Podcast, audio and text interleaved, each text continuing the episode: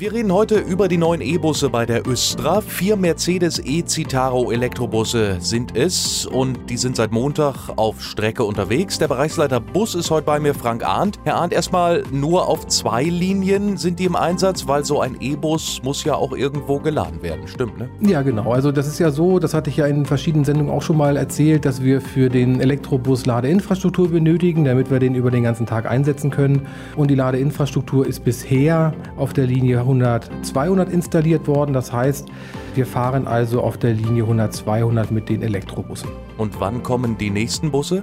Also die nächste Auslieferung ist vorgesehen für den November 2020 und das ist so, dass wir dann auch die ersten Elektrogelenkbusse ausgeliefert bekommen, die wir dann nochmal auf den Gelenkbuslinien testen wollen, also auf der Linie 121. Ja, die weiteren Auslieferungen sind dann für Oktober 21 vorgesehen, für Juni 22 und Dezember 22. Überschaubar, aber warum dauert das eigentlich so lange, diese insgesamt dann 48 Busse zu bekommen?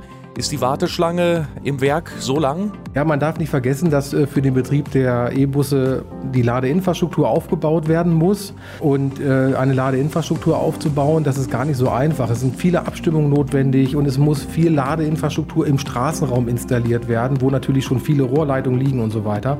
Und von daher werden die Busse immer dann ausgeliefert, wenn auch wirklich garantiert eine Ladeinfrastruktur aufgebaut worden ist. Also wenn es nur darum ginge, die Busse nach Hannover zu holen, dann ging das auch schneller. Das wäre sicherlich schneller möglich, wenn wir jetzt die Bestellung auslösen, dann äh, hätten wir die Busse sicherlich bis nächsten Jahres sowieso auf dem Hof. Aber wir müssen auf die Ladeinfrastruktur warten. Tun wir. Wenn Sie neugierig geworden sind, dann können Sie die Busse auch jetzt schon mal im Internet sehen auf östra.de. Wir sprechen gleich weiter.